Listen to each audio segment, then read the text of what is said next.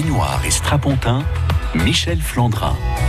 Bonjour, rebonjour, euh, bon début de semaine. Chanson et littérature donc au sommaire de ce magazine.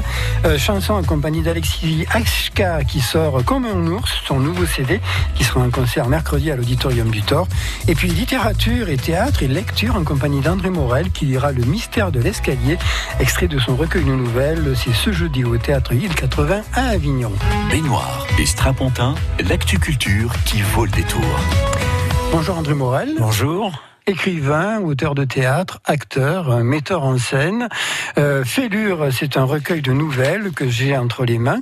Euh, euh, la nouvelle, c'est un exercice assez particulier. Hein. C'est facile de faire court ou pas trop long? Non, c'est toujours très difficile. Souvenez-vous des conseils de Madame de Sévigné. Il fallait faire court et c'était le plus difficile. C'est très difficile. Alors, ça dépend du sujet lorsqu'on commence à développer une nouvelle, il faut tout de suite couper. Sauf si la nouvelle, à mes yeux, euh, est pleine de rebondissements. Et si les premiers effets de la nouvelle se répercutent jusqu'au bout. Euh, sinon, ça devient euh, un simili-discours ou ça devient le quart de la moitié d'un livre. Quoi. Voilà, donc c'est un exercice difficile. Ce qu'il faut essayer d'avoir, mais ça c'est toujours compliqué, c'est une belle accroche, et puis surtout que la chute soit inattendue. Et la nouvelle permet aussi, c'est ce qui est intéressant, c'est de croquer des personnages euh, de façon un peu peut-être lapidaire, mais plus dans le, le burin, si j'ose dire, que dans l'estompe. Euh, fêlure, c'est le titre du recueil. Euh, on est tous plus ou moins fêlés, hein on a tous des fêlures. Mais je ne vous le fais pas dire, cher ami. C'est d'ailleurs pas ce qui m'a inspiré. J'ai puisé un peu chez moi et un peu beaucoup autour de moi. Alors, ce qui m'intéressait, c'est parce que ces nouvelles ont déjà été publiées de façon éparse dans des revues, la revue Souffle, la revue La Même Millénaire, Hurla, etc ou dans les passagers du TER. Ah oui, c'est pour ça, parce qu'il y a le, le, train de 13h30, il me semblait que je l'avais lu quelque voilà, part. Voilà, c'était euh, la quatrième dimension. c'est une compilation, en fait. C'est une compilation, parce que les gens me disaient, la compilation dans le thème, bien sûr, il y en a d'autres. Les gens me disaient, ah oui, mais on va pas acheter une revue. Ben, je dis, écoutez, un jour, je vous ferai un recueil, et mmh. puis on verra bien si vous l'achetez. Voilà. Donc, euh, Félure, pour en revenir, c'est que ce qui est intéressant, c'est le passage au moment où la personne qui semble bien sous tous les rapports, c'est-à-dire cadré, bien inséré dans la société, à un moment, pour des raisons qui lui sont propres ou qui lui échappent, elle a une sorte de, de blessure ou de mauvais souvenir qui revient, ou simplement de, de passage à l'acte qui dépasse la raison, bien entendu. Et ça, ça m'a, ça m'a bien intéressé parce que effectivement, quand on se met en colère, par exemple, la fêlure, elle est auditive, mais elle est quand même révélatrice d'un état d'esprit et d'un état d'être euh, au moment où on crie, qui n'est pas tout à fait polissé. Euh, jeudi, donc euh, le 4 avril au Théâtre Île 80 à 18h30, vous, avez vous allez lire l'une des nouvelles, c'est Le mystère de l'escalier, qui est l'une des nouvelles les plus longues d'ailleurs du, du recueil. à la base, là, c'est pas une fêlure, c'est une tâche. Hein voilà. Une tâche sur une photographie. Voilà, c'est une tâche sur une photo et on ne sait jamais d'où vient le sujet ou l'inspiration. C'est venu d'une photo que j'ai prise moi-même et il y avait une tâche très étrange, c'est que on voyait une forme blanche qui passait tantôt devant, tantôt, tantôt derrière les barreaux de la rampe et cette tâche ne pouvait pas exister. Et je n'ai jamais eu l'explication du pourquoi sur la photo. C'était pas un écran qui était sale, c'était pas. Euh, Peut-être un fantôme. D'où l'idée de ce mystère de l'escalier. Alors à partir de là, j'ai pensé intéressant que ça parte euh, à partir d'un gamin et non plus d'un vieillard. Et donc, euh, le, ce gamin euh, enfin, l'homme est adulte quand mmh. il voit la trace, mais ça va réveiller en lui des souvenirs, les souvenirs atroces des grands-parents maternels qui lui racontaient des histoires. Alors on sait très bien, surtout depuis Bethlehem, que les histoires qui font peur sont celles qui font grandir et qui fortifient l'enfant. Mais là, les grands-parents, ils y vont quand même euh, sans ménagement. Ils lui racontent les choses les plus horribles qui soient, qui retrouvent le principe des, des contes pour enfants où on égorge, on assassine, on se découpe. Et, mais les grands-parents finissent par rattacher ça à leur propre vécu et au propre vécu de la maison. Alors, il faut pas trop trop raconter, Non, non, je hein, raconte pas parce qu'il y trop. a effectivement un mystère. Euh, en même temps, dans cette nouvelle, on retrouve des thèmes euh, qui existent également dans d'autres écrits. Euh, il y a le thème de l'enfance. Euh, Il y a le thème de l'histoire, mais l'histoire avec un grand H. Par moment, vous faites euh, allusion à la guerre d'Algérie, par moment, vous faites allusion à la Seconde Guerre mondiale. En l'occurrence, c'est le cas euh, du mystère de, de l'escalier. Et puis, euh, je dirais que vous êtes un écrivain au chant. C'est-à-dire que vous aimez bien quand ça se passe, pas dans les villes. Voilà, c'est ça. Voilà, non, je ne suis pas urbain. D'abord, j'habite à la campagne.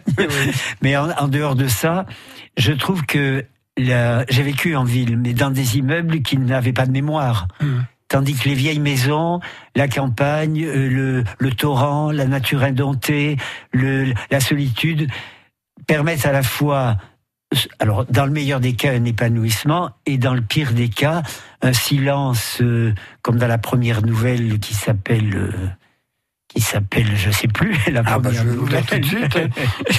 qui Il faut s'appelle laver Il la faut laver neige. la neige. Il faut laver la neige.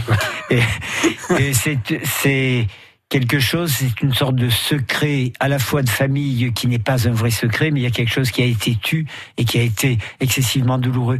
Et je trouve que euh, mes, mes nouvelles ne sont pas des nouvelles écologiques dans le sens euh, moderne du terme.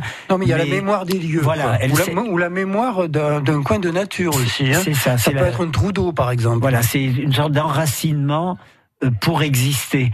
Comme les contes pour enfants sont une façon d'avoir un, enracinement pour exister, à condition que l'enfant ne soit pas trop fragile pour qu'il ne passe pas de l'autre côté de la barrière. Quoi. Et l'histoire aussi. Enfin, l'histoire avec un grand H. Oui, ça- ça c'est c'est plus qu'important parce que on ne va pas faire de la philosophie de cuisine où tout le monde déjeune, mais je veux dire c'est euh, euh, tout le principe de notre société est basé sur la commémoration et en même temps sur l'absence de mémoire.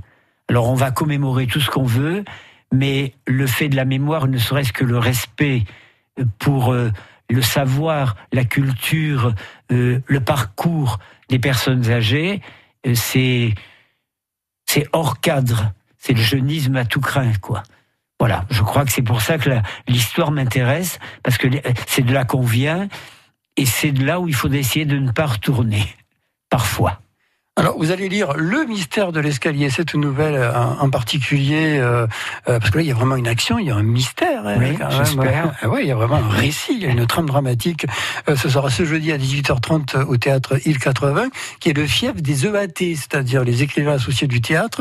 Et d'ailleurs, il y aura une autre lecture, mais d'un petit particulier pour les enfants, deux jours après. Hein. Voilà, dans le cadre de Festo Piccho, donc il y aura samedi après-midi à 15h30, il y aura trois auteurs qui présenteront des, des textes en chantier, comme on dit, c'est-à-dire des extraits de 20 minutes, puis un petit échange avec le public, si échange il y a. Il y a donc trois auteurs. Et je retournerai à l'île 80, c'est un peu ma cantine là-bas. Je retournerai parce que je fais partie de la distribution de la pièce de Stéphane Pisani, qu'on connaît bien sur la place, qui s'appelle Mademoiselle Océan. Moi, je suis le grand-père. Ah, on va retrouver l'acteur, alors ça fait un moment qu'on n'avait plus fait l'acteur. Voilà, alors je vais, on va retrouver. Mais j'ai un rôle très fugitif. Je suis Ah le oui grand-père et je suis mort. Donc je fais une apparition au théâtre de l'île 80 et pas à Lourdes, bien entendu. Et c'est pour quand cette apparition, en fait? Donc c'est pour samedi après-midi, Ah le bah oui, 6. c'est très resserré. Ah, je- Mais moi j'ai des une apparition programmée. Voilà, Félure, euh, ce recueil de nouvelles signé André Morel, c'est édité par La Voix Oblique, c'est le titre de, de l'éditeur. Il y aura donc une lecture d'une nouvelle qui se trouve dans Félure, c'est Le mystère de l'escalier. C'est ce jeudi, c'est à 18h30 dans le très joli euh, théâtre Île 80 de Chantal, de Chantal Raffanel, qui se trouve place des Trois Piles à Avignon. Et ensuite, donc, cette lecture pour le jeune public, c'est le, le 6, hein, c'est Le ça 6, oui. Avec euh, le retour d'André Morel sur scène dès l'après-midi. Ouais, et si je peux dire, donc une dernière chose, c'est que dans les deux cas, l'entrée est libre. Ah Et bah oui, la, faut en sor- profiter. la sortie aussi, vous ne serez pas matraqué à la sortie. Merci beaucoup. Merci beaucoup euh, André Morel. Ben, Aujourd'hui, on va parler finalement de belles lettres, hein, puisqu'après vous, André Morel, ben, dans quelques minutes, on va retrouver Alexis HK, et lui aussi, il s'est ciselé une phrase. Demain matin, 8h10, coup de projecteur sur un événement qui fait battre le cœur du Vaucluse. Grands événements, reconstitution historique, foire gourmande, salons et manifestations, il se passe toujours quelque chose près de chez vous. Les organisateurs des grands événements de notre région prennent la parole et vous disent tout sur la première radio agenda de Provence. France Bleu aime le cinéma. Alors, ça raconte quoi? Tout ce qui nous est arrivé depuis 5 ans. Béatrice fête avec ses amis la sortie de son livre. Votre mari, il a eu quoi comme problème? Un accident. Un livre qui provoque un joyeux pugilat. Oh, je me souvenais pas de ça. Je rêve, je suis tout fendre. Après Barbecue et Retour chez ma mère, le nouveau film d'Éric Lavenne Ce que je voulais écrire, c'est que sans vous, sans les enfants, j'aurais jamais tenu. chamboule tout avec Alexandra Lamy et José Garcia le 3 avril au cinéma. Mais regarde-moi ça, il nage Bah, il est pas manchot, il est aveugle. La bande-annonce sur francebleu.fr. Manger est un des plaisirs de la vie. On y recherche une forme de bien-être, mais aussi un moyen d'œuvrer pour sa santé. Mais comment décrypter nos emballages pour mieux manger? Réponse en participant à l'Afterwork de l'ISEMA le 4 avril à 18h. Rencontrez des professionnels qui répondront à vos questions en termes d'ingrédients, nutrition, label, Nutri-Score, suivi d'un apéritif. À l'ISEMA, École supérieure de commerce agroalimentaire à Avignon Agroparc, le jeudi 4 avril de 18h à 20h. Inscription obligatoire sur contact Écoutez, France Bleu Vaucluse, c'est ça. Il faudrait tout oublier. On pourrait croire. Il faudrait tout oublier. Oh, France Bleu Vaucluse. Ce bonheur. France Bleu Vaucluse. Toute la musique que vous aimez. When you look so good,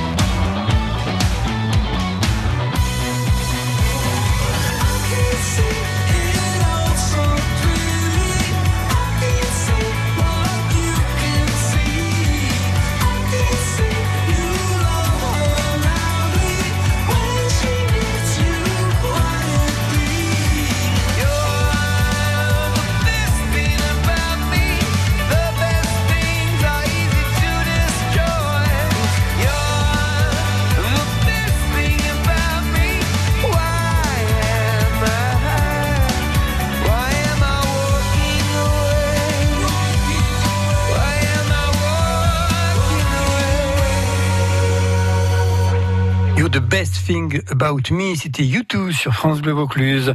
Dans le magazine des spectacles de France Bleu Vaucluse, on met le capotor. En Vaucluse, on sort ensemble. Michel Flandrin. Alexis Ashka, bonjour. Bonjour. Vous serez de retour dans le Vaucluse euh, sur un plateau que vous connaissez bien, c'est l'Auditorium du Thor. Là, vous ne serez plus accompagné par Georges Brassens, mais on aura un spectacle inspiré euh, de votre tout nouveau disque qui s'appelle Comme un ours. Alors, ce disque, j'avoue qu'il est assez étonnant. Parce que le début est extrêmement anxiogène, parce que comme un ours, ça parle de solitude, les pieds dans la boue, bah, ça traite du bouc émissaire, Euh, je me suis assoupi, bah, c'est l'indifférence, le déni, sucré, c'est la malbouffe, la chasse, c'est l'histoire d'une ratonnade, et ensuite, le sixième morceau, c'est je veux un chien, où on a l'impression que vous aimez plus euh, l'animal que l'humain. C'est assez radical comme entrée en matière, je trouve. Hein Oui, j'avoue que je suis pas les mains mortes cette affaire. C'est vraiment le principe de partir seul, terré dans l'ombre, et ensuite, petit à petit, de s'accompagner euh, d'un chien, euh, d'un enfant, d'une jolie femme, de tout ce qu'il y a de beau dans la vie. Mais c'est vrai que ça a commencé assez dark pour devenir euh, un petit peu plus lumineux. Vous avez fait un bon résumé, en tout cas. Il y a aussi Marianne, hein, qui est une chanson assez poignante, puisque ça évoque les attentats du Bataclan. Enfin, moi, c'est ce que j'ai compris. Ça évoque en tout cas cette journée-là, d'autant plus cruel quand on voit que la vie peut être aussi belle et basculer comme ça dans l'horreur. Ça vous prend beaucoup de temps euh, pour euh, construire un CD et pour écrire une chanson, pour trouver le mot juste, la sonorité adéquate, parce que c'est vraiment très ciselé. Hein. Je sais pas, moi, par exemple, la prose apaise nos échymoses, approche le secret des roses. Enfin, c'est de la fine écriture, on va dire. Aujourd'hui, on a la possibilité, avec les moyens euh, numériques notamment, de faire, défaire, refaire, jusqu'à ce qu'on commence à être un peu satisfait de la recherche.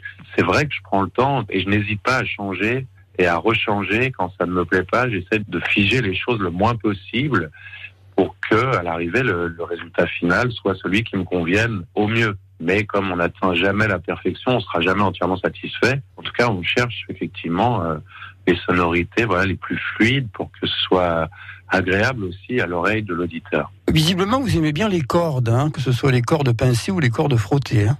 Oui, absolument. Euh, en fait, j'aime bien tous les instruments de musique, mais moi, je me suis un peu euh, spécialisé dans tout ce qui est petits instruments à cordes, donc euh, ukulélé, banjo, guitare. Et puis, j'ai fait venir un très bon violoncelliste qui s'appelle Julien Lefebvre. Parce que le violoncelle, c'est quand même un peu compliqué. On peut pas s'improviser. Mais c'est vrai que j'aime beaucoup ça. On raconte qu'il vit seul depuis si longtemps, qu'il engueule ses glaïeuls comme si c'était ses enfants. On raconte que le soir, il met au couvert et prépare le dîner à son pote imaginaire comme un ours bipolaire, un ermite en colère, apesanteur entre les deux hémisphères. Dans ses joues amères, son regard se perd entre l'eau et le feu qui clash dans sa chair. Il y aura donc le concert euh, mercredi prochain au Thor. C'est donc du spectacle vivant. Et là, vous avez travaillé avec euh, quelqu'un qu'on connaît bien à Avignon, c'est Nicolas Bonneau, euh, Oui. qui est un conteur, l'un des grands pionniers du théâtre documentaire, dont on parle beaucoup actuellement. Mais il a fait des spectacles comme Sortie d'usine, qui continue d'ailleurs euh, à tourner. Qu'est-ce qui vous a apporté Nicolas Bonneau dans la conception du concert? En fait, je lui ai proposé de me rejoindre après avoir vu un de ses spectacles qui s'appelle Looking for Alceste et qui euh, est un spectacle autour de la misanthropie. Comment gérer sa misanthropie, à la fois très fin dans le propos, très très bien mené, vraiment un monologue formidable, mais aussi une scénographie très originale qui m'a beaucoup plu. J'ai pas hésité à aller vers lui en me référant à ce que j'avais vu et en lui disant que je pensais que c'était bien adapté à ce que moi je comptais faire sur comme un ours. Donc euh, il m'a rejoint et c'est vrai que ça se fait très facilement parce qu'on l'a monté en six jours, naturellement. Il a vraiment euh, voilà apporté sa touche, euh, des idées d'hommes de théâtre que les chanteurs n'ont pas forcément. Euh, par exemple, mettre des masques de lapin à des musiciens, moi c'est des choses que jamais je proposerais à les musiciens. Mais quand c'est un metteur en scène comme ça, il arrive et dit bon j'ai acheté des masques de lapin, tout le monde va mettre un masque de lapin. Et à l'arrivée, il s'avère que comme il avait une bonne idée derrière la tête, ça tombe juste et que tout le monde met son masque de lapin avec plaisir. Donc c'est ça qu'apporte un metteur en scène. C'est vraiment un décalage aussi de ce que vous pouvez proposer, vous, en, en chanson. Un décalage qui, à mon avis, apporte une touche euh, supplémentaire et fait que les gens sont encore plus heureux euh, d'être venus découvrir ces chansons sur scène, aussi bien mises en valeur, aussi bien entourées, on va dire. Dans le concert, vous chantez bien sûr, mais vous parlez également. Hein Oui, oui, je parle. Je parle parfois un peu trop même. Et c'est vrai que les dialogues interchansons euh, sont très importants pour raconter une histoire et placer les chansons dans un contexte différent, c'est-à-dire au milieu d'une autre histoire qu'on va raconter et qui va justifier l'enchaînement, la progression des morceaux et dans lequel on va prendre le temps, voilà, d'être euh, en connivence avec le public et d'essayer de rire un peu aussi.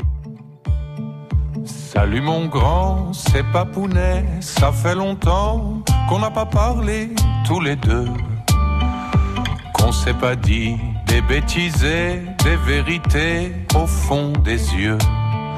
Je sens bien que le temps m'échappe et je pense à tes jeux d'enfant, toutes tes farces et attrapes, moi qui t'attrape en rigolant. Je ne suis pas en train d'écrire tout un roman, mais quelques pensées douces au mec que m'a donné ta maman. Oh, oh, oh, oh, oh. Tout à l'heure, je parlais de l'entrée en matière du disque qui est quand même assez vigoureuse. Mais après, bon, il y a la fille à Pierrot, euh, Salut mon grand, euh, le cerisier porté. C'est euh, confondant de, tendresse et d'amour aussi. Hein. En fait, le, décalage entre le début et la fin de cet album, c'est le même décalage que celui qu'il peut y avoir dans votre tête à certains moments quand vous vous mettez à trop réfléchir, que vous êtes un peu seul et que vous vous mettez à réfléchir. Et là, vous allez avoir des images apocalyptiques qui peuvent arriver, des angoisses de, de retour au racisme primaire. Donc, tous ces thèmes que j'aborde dans la première partie. Et puis, la deuxième partie, c'est l'extérieur. C'est la façon dont le monde peut nous surprendre simplement avec ce qu'il y a de beau dans la vie et de vivant. C'est vrai, quand on sent qu'on s'enferme un peu trop comme un ours à l'intérieur de soi, il vaut mieux essayer d'aller se promener un peu pour aller voir comme le monde est encore beau, il ne s'est pas encore totalement effondré. Donc voilà, la, la moralité, c'est surtout de ne pas s'isoler sous peine de cultiver des pensées noirâtres contre-productives pour, pour votre existence. Et puis il y a la dernière chanson. Tout à l'heure, vous avez parlé de Nicolas Bono. Vous l'avez découvert dans un spectacle autour d'Alceste. Bon, Alceste, c'est le misanthrope. Il y a un beau jour à la fin. Euh, je sais pas, on peut vous définir comment, si tant est qu'on puisse vous définir, Alexis HK, euh, un optimiste désenchanté, un mélancolique nonchalant? Je pense que sur le fond, en fait, je suis optimiste et contre toute apparence, euh, c'est pas parce qu'on utilise certains thèmes qui peuvent paraître plus compliqués, plus difficiles, c'est pas tant pour s'y complaire ou pour décrire une fatalité, mais plus pour essayer de les faire sortir et de les évacuer pour finir par rester avec la fille à Pierrot, je veux un chien et salut mon grand et un enfant. C'est vraiment ça, ouais. C'est vraiment l'idée de parler des choses qui nous font peur pour les exorciser et pour apaiser aussi nos échymoses, comme je le dis dans une autre euh, morceau porté. Donc je pense que sur le fond, euh, je suis un optimiste qui passe par des chemins de mélancolie pour pouvoir vraiment recomprendre euh, l'intérêt aussi d'être optimiste et d'avoir de l'espoir. Comme un ours, euh, c'est le titre de votre nouveau compact et c'est aussi le titre de votre nouveau concert, j'ai envie de dire, de votre nouveau spectacle, Alexis HK. Et puisque vous parlez et vous chantez, on aura le plaisir de vous retrouver mercredi prochain. Ce sera le 3 avril à 20h. Il faut bien préciser, c'est à 20h et c'est à l'Auditorium du Thor. Merci beaucoup. Merci à vous. À bientôt. Il est doux le temps des cerises et sa douceur me rend fou. Il est doux le temps des cerises et sa douceur me rendra fou. Dans le jardin de mon père, il y a un cerisier mal fichu. Il est comme ça depuis la guerre. J'espère ne jamais voir d'obus.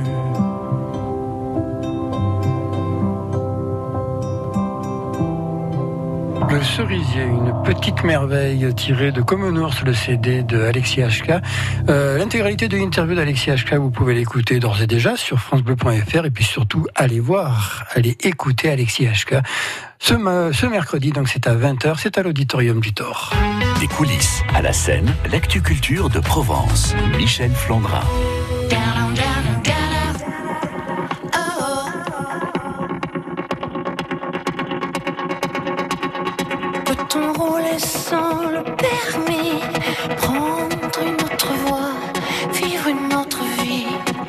Ce qui nous transporte, ce qui nous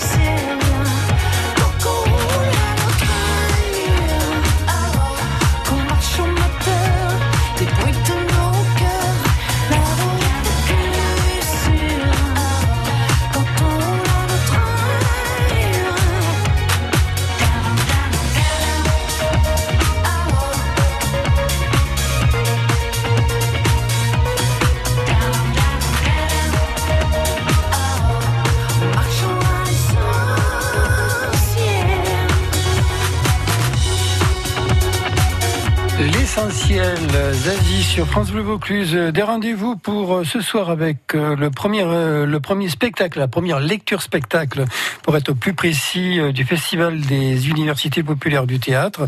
Ça se passe à 19h au Théâtre du Balcon, La Fille des Lumières. C'est un texte de Jean-Claude Guidé, une évocation de Madame de Staël, qui fut l'une des grandes intellectuelles du XVIIIe siècle, qui avait beaucoup vu déjà de choses sur l'évolution de l'Europe telle qu'elle est actuellement. Donc cette évolution de Madame de Staël par euh, le texte de Jean-Claude Didet qui sera lu, une mise, une lecture mise en, mise en espace, c'est-à-dire que c'est pas une lecture, c'est-à-dire que les comédiens jouent avec le texte à la main. Voilà, pour être très précis. La Fille des Lumières, donc c'est à 19h au Théâtre du Balcon, et l'entrée est libre hein, pour tous les rendez-vous proposés par les universités populaires du théâtre. Pour demain, eh bien, il y a un spectacle qui a été un très gros succès lors du Festival d'Avignon 2017. C'est Flamme, un spectacle conçu par Ahmed Madami, qui a réuni euh, dix femmes euh, de nationalités différentes, mais qui vivent toutes en France. Et elles parlent, ben, elles parlent un peu de leur vécu, mais elles parlent, elles chantent, elles dansent. C'est un spectacle, c'est un vrai spectacle, avec beaucoup de, beaucoup de, beaucoup d'élégance et beaucoup de tonicité, on va dire. Flamme, il y aura donc une représentation de ce spectacle d'Amen Madani qui a été créé à Avignon. Ce sera demain à 20h30 à la Garance au théâtre de Cavaillon. Et puis enfin, Festo Piccho avec un rendez-vous demain à la Maison Jean Villard, c'est à 18h30. Là, c'est payant, hein c'est pas très cher. C'est la Cendrillon écrite ou réécrite par Joël Pomera qui va être jouée par des marionnettes, les marionnettes de la compagnie Arquetal, mise en scène par euh, Sylvie Hoffman, euh, Sylvie Haussmann, oui. Ce sera donc demain à 18h30 à la Maison Jean Villard. C'est à Avignon. Ça, c'est le festival Festo Piccho. Merci à Bernard qui a réalisé cette émission. Demain, on parlera des corrigies d'Orange en compagnie du directeur des corrigies, Jean-Louis Grenda, qui sera avec nous entre 12h30 et 13h. Ça, c'est pour demain. Pour Aujourd'hui, vous écoutez France Bleu Vaucluse et il est 13h. France Bleu, France Bleu. Première radio du Vaucluse, première radio sur Avignon. France Bleu Vaucluse. Et c'est parti, ou c'est presque parti pour une heure en France avec Denis Faro.